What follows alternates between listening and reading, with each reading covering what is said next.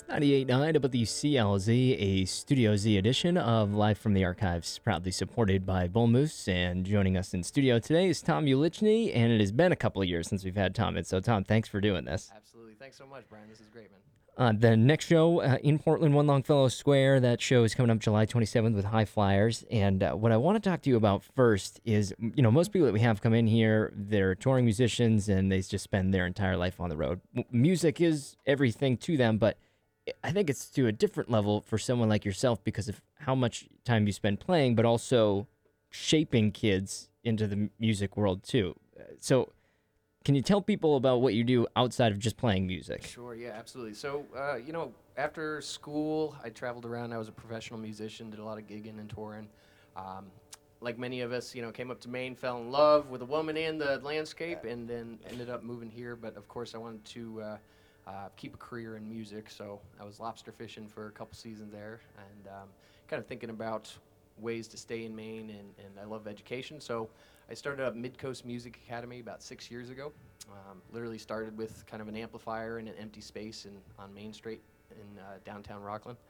Um, over six years n- now, we have 152 students. We got six faculty member, two staff members. Um, we've evolved over into a nonprofit organization, um, and it's just it's been an incredible ride. And just kind of working with youth and getting to know um, students, actually of all ages, watching their progress, and um, you know, playing and writing and creating on my own end. Um, but at the same time, cultivating the next generation as well. What kind of influence do you get for your own music and the time that you spend working with these kids? Um, as they say, any great teacher learns more from the student. Um, and, you know, it's just interesting because uh, the philosophy at the academy is we're a contemporary music school, much like Berklee College of Music. Um, so if a student walks in and they want to rock out and play ACDC, great. Um, and we can still learn notation and theory and ear training.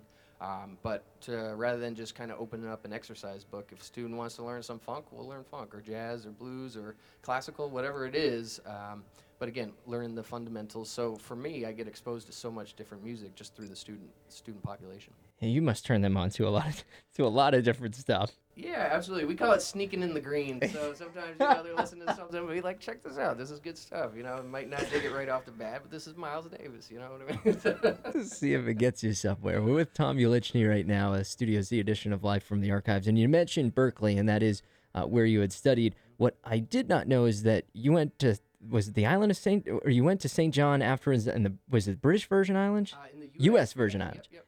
Tell us about that experience. okay.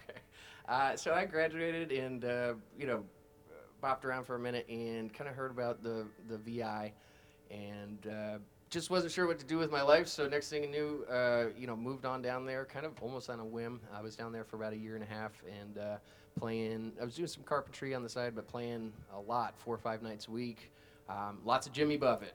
uh, you know, it's a, and and it was great. It was a great experience. Uh, it's a small island, and again, as as um, you know, it, it felt like a period of time had passed, and I was ready for the next adventure. So um, ended up kind of moving around quite a bit before I ended up uh, in Maine. There is, and the reason I brought that up because I assumed that you were just playing nonstop when you were down there because you know what else? What else are you gonna do? What What do you tell your contemporaries and even your your students, I guess, about the importance of playing live?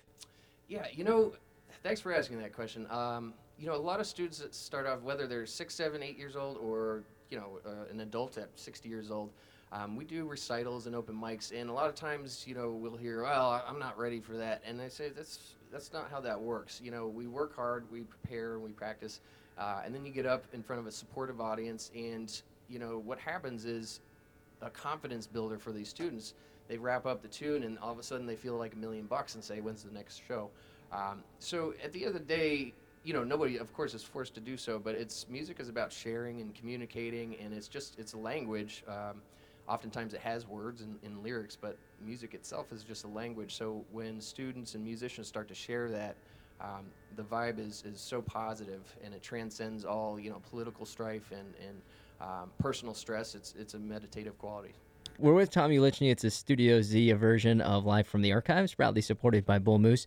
Next up for Tom in town is One Longfellow Square, July 27th with High Flyer. So thank you so much for coming in, talking with us, bringing in just a completely different sound than we're always used to. So first, thank you for that. And you want to do one more song before you head out? Yeah, I'd love to. Absolutely. Thanks, Brian. Um, really appreciate you having me, man.